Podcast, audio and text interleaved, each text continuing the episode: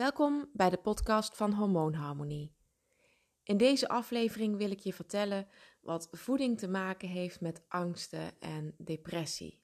En dan heb ik het niet alleen over het eten van chocolade bij uh, liefdesverdriet. Het is je vast niet ontgaan. Drie dagen geleden werd er een nieuwe, voor het eerst zogenaamde harde lockdown aangekondigd. De winkels uh, moesten dicht, de niet-essentiële winkels. De kinderen zijn weer thuis van school. Uh, het nieuws staat er bol van. Iedere avond is het het hoofdtopic op tv. Uh, kranten, online mediaberichten, social media. Het gaat bijna nergens anders meer over. En dat zal ongetwijfeld emoties bij je oproepen. En dat kunnen emoties zijn van verdriet of van boosheid, maar misschien ook wel van angst, of uh, depressie. Misschien voel je je wel depressief. Hoe ga je daar nu mee om? Maar ik was er in eerste instantie eigenlijk niet zo ondersteboven van. Ik, je zag het eigenlijk al dagen aankomen en maandag overdag was het ook al wel duidelijk. Dus het kwam niet als een verrassing, die, uh, die lockdown. Ik merkte eigenlijk dinsdag pas dat ik wat van slag was. Ik was enorm emotioneel om de kleinste dingen ik zat op een gegeven moment wat. Uh, ja, ik, kon me al, kon me al heel lastig concentreren eigenlijk op wat, wat, ik eigenlijk moest doen. Dus ik zat op een gegeven moment wat, uh, wat YouTube-filmpjes van de beste zangers uh, te kijken. En ik, ik betrapte mezelf erop dat ik ineens enorm zat te snikken. Echt tranen met tuiten. Mijn vriend moest er eigenlijk wel een beetje om grinniken ik was ook van plan geweest eigenlijk om deze podcast dinsdagavond al op te nemen. Maar het, het ging gewoon niet. Ik zat helemaal niet lekker in mijn vel. Alles voelde als te veel. En uiteindelijk ben ik smiddags dus ook maar gewoon op de bank gaan zitten met uh, de Jane Austen serie Sanditon. Uh, heerlijk, zo'n Engelse serie die zich afspeelt in de uh, eh, 19e eeuw, waar helemaal niks in gebeurt. Behalve van die ellenlange wollige conversaties um, heerlijke misverstanden en de eeuwige jacht op de beste toekomstige huwelijkspartner en diensttitel of vermogen. Echt zo'n Bridget Jones, ja, 1.0 eigenlijk. En de verleiding om een complete chocoladeletter um, of een zak chips naar binnen te werken en geen moeite te doen om uh, een gezonde maaltijd te koken, die, uh, die was erg groot. Maar gelukkig heb ik mezelf kunnen inhouden. Um, en dat komt waarschijnlijk omdat ik al, uh, ja, al eerder gevoeld heb wat het met me doet. En dat is namelijk van alles. Er gebeurt ook van alles. We zitten al maanden in, in een onzekere situatie. Er is veel onduidelijkheid, er is veel discussie. De toekomst is onzeker. Hoe gaat het er allemaal uitzien? Er is natuurlijk nu wel um, um, wat, wat licht aan het eind van de tunnel, nu met de ontwikkeling van de vaccins. Maar ja, is dat dan definitief? En hoe gaat het dan verder? Is dat toereikend? Ik, ik hoorde vandaag dat er alweer uh, een, een, mutatie uh, van het coronavirus uh, actief is in Engeland, waar ik geloof al zo'n duizend mensen mee besmet zijn, waar het vaccin um, niet voldoende voor zou zijn. Dus, dus ja, hoe gaat het dan verder? en willen we überhaupt wel een vaccin? Wat, wat ik zo opvallend vind, is dat een aantal maanden lang werd, het, werd het vaccin gezien als de grote verlosser als er eenmaal een vaccin is, dan kunnen we weer op de normale voet verder. Kunnen we terug naar het oude normaal. En nu zijn er vaccins en nu hoor ik steeds meer mensen zeggen: ja, maar ik wil niet gevaccineerd worden. En je weet allemaal niet wat het doet. Ik heb vooral het idee dat dat komt omdat men het gevoel heeft dat het uh, van bovenaf door de regering wordt opgelegd. Hè? Dat, dat men daar zelf de controle niet meer over heeft. Van, mag ik nog wel zelf bepalen of ik gevaccineerd wil worden, ja of nee? Of mag ik dan bijvoorbeeld niet meer uh, op vakantie als ik, uh, als ik niet gevaccineerd ben? Het lijkt alsof men het gevoel heeft om geen keuze meer te hebben. En dan ontstaat er stress. Want stress is het gevoel dat je geen keuze meer hebt. Maar je hebt, je hebt altijd een keuze. Hoe uh, spiriwiri dat dan ook weer klinkt. Je hebt altijd een keuze. Je hebt in ieder geval altijd een keuze om goed voor jezelf te zorgen. Dus wat je ook kiest qua vaccin. Of je nou wel of niet gelooft in een vaccin. Of je nou wel of niet gelooft in corona. Je hebt altijd de keuze om goed voor jezelf te zorgen. En dat geldt zowel voor je lichaam als ook voor je brein. Uh, maar weet ook dat die twee onlosmakelijk met elkaar verbonden zijn. Heel lang um, had men de overtuiging dat het brein puur ehm, psychologisch aan te sturen is. Hè? Dat je je geestesgezondheid alleen kunt sturen met je gedachten. Als je maar positief denkt en een positieve instelling hebt en positieve overtuiging, dan komt het allemaal goed. En voor een heel groot deel is dat natuurlijk waar. Je kunt je brein absoluut sturen met mantra's en affirmaties en oefeningen. En... Maar dat is niet het enige. Je lichaam en je brein zijn onlosmakelijk met elkaar verbonden. Je brein heeft invloed op je lichaam. als je, je kunt jezelf ziek praten, bij wijze van. Maar je lichaam heeft ook invloed op je brein. Het werkt ook andersom. De oude Grieken die, die geloofden hier al in, die wisten dit eigenlijk al. Um, en tegenwoordig zijn er ook steeds meer wetenschappelijke onderzoeken die dit aantonen. Inmiddels, en dat weten we eigenlijk nog niet zo heel erg lang, zien we de darmen als het tweede brein. We weten dat heel veel lichamelijke aandoeningen beginnen in het brein. Maar, ook, maar dus ook andersom. Mentale aandoeningen, klachten, ongemak, noem het maar op, kunnen ook in het lichaam beginnen met name in de darmen. Lichaam, of, uh, sorry, leefstijl en voeding zijn van grote invloed op je uh, mentale gesteldheid. En dat kan bijvoorbeeld ontstaan door uh, voedselintoleranties. Um, mensen met voedselallergieën, intoleranties, die zullen dat wellicht herkennen. Glutenintoleranties of iets dergelijks, of, of, of koemelk. die zullen herkennen dat op het moment dat ze die voedingsstoffen eten, dat ze zich mentaal ook anders en slechter gaan voelen.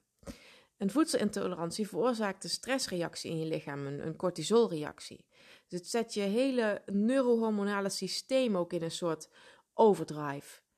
En dat geldt bijvoorbeeld ook voor gifstoffen.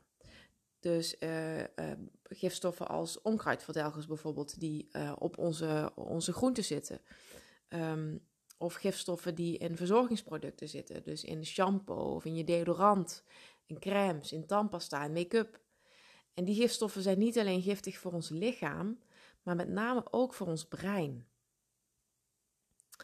Um, en wat, wat ook uh, uh, van invloed kan zijn, hè, met name dus ook op die darmen, uh, dat is overmatig gebruik bijvoorbeeld van antibiotica. Antibiotica doodt de schadelijke bacteriën in je lichaam, maar ook de goede met name in die darmen.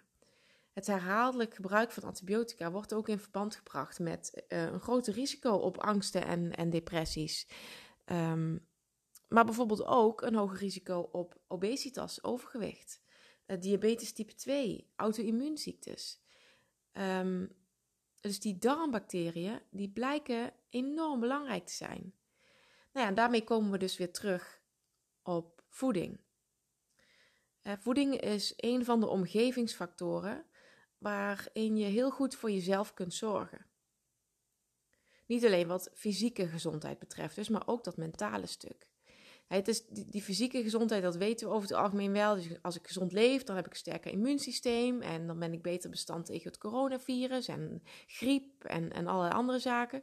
Maar dat geldt dus ook voor het omgaan met angsten en depressies en angsten en stress uit onderzoek is gebleken um, dat die darmbacteriën, en dit vond ik echt wel uh, bizar om te lezen, uh, niet alleen van invloed zijn dus op je hersenen, maar zelfs de werking van je hersenen kunnen veranderen. Dus ze kunnen je uh, amygdala veranderen. Amygdala is een amandelvormig deel in je hersenen waar je angstcentrum zit. ze kunnen je hippocampus veranderen. Dat is het deel van je brein waar je emoties en je geheugen zitten. Um, en je darmbacteriën kunnen ook de prefrontale cortex, de zogenaamde CEO van je brein, veranderen. Dus waardoor je bijvoorbeeld minder uh, rationele keuzes gaat maken. Denk maar aan wanneer je net een glaasje wijn of bier te veel op hebt. Um, ja, dat je het misschien allemaal niet meer zo nauw neemt met de normen en waarden. Uh, en de regeltjes. Of dat je tong wat losser wordt, bijvoorbeeld. Um, en ja, dit weten we eigenlijk allemaal nog niet zo heel erg lang. Um, maar er zijn verschillende onderzoeken naar gedaan. En een van die onderzoeken is een onderzoek met muizen.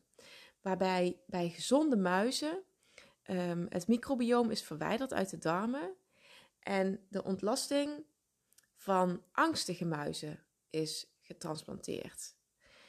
Dus die gezonde muizen kregen de ontlasting van de angstige muizen. En hierdoor ontdekte men dat die gezonde muizen ook ineens, uh, ineens angstig werden. Waardoor je dus kunt concluderen, die angst begon dus in de darmen en uh, pas, verplaatste zich pas later naar het brein. Het brein raakte later overprikkeld en daardoor ontstond weer de verandering van die amygdala en die hippocampus. Maar uit, in eerste instantie begon het in de darmen. Het waren tenslotte gezonde muizen, er was niets mis met hun brein. Pas op het moment dat die uh, ontlasting van die angstige muizen werd geïmplanteerd, toen werden deze gezonde muizen angstig. En wat is nou eigenlijk angst? Angst is een, uh, een reactie op een dreiging.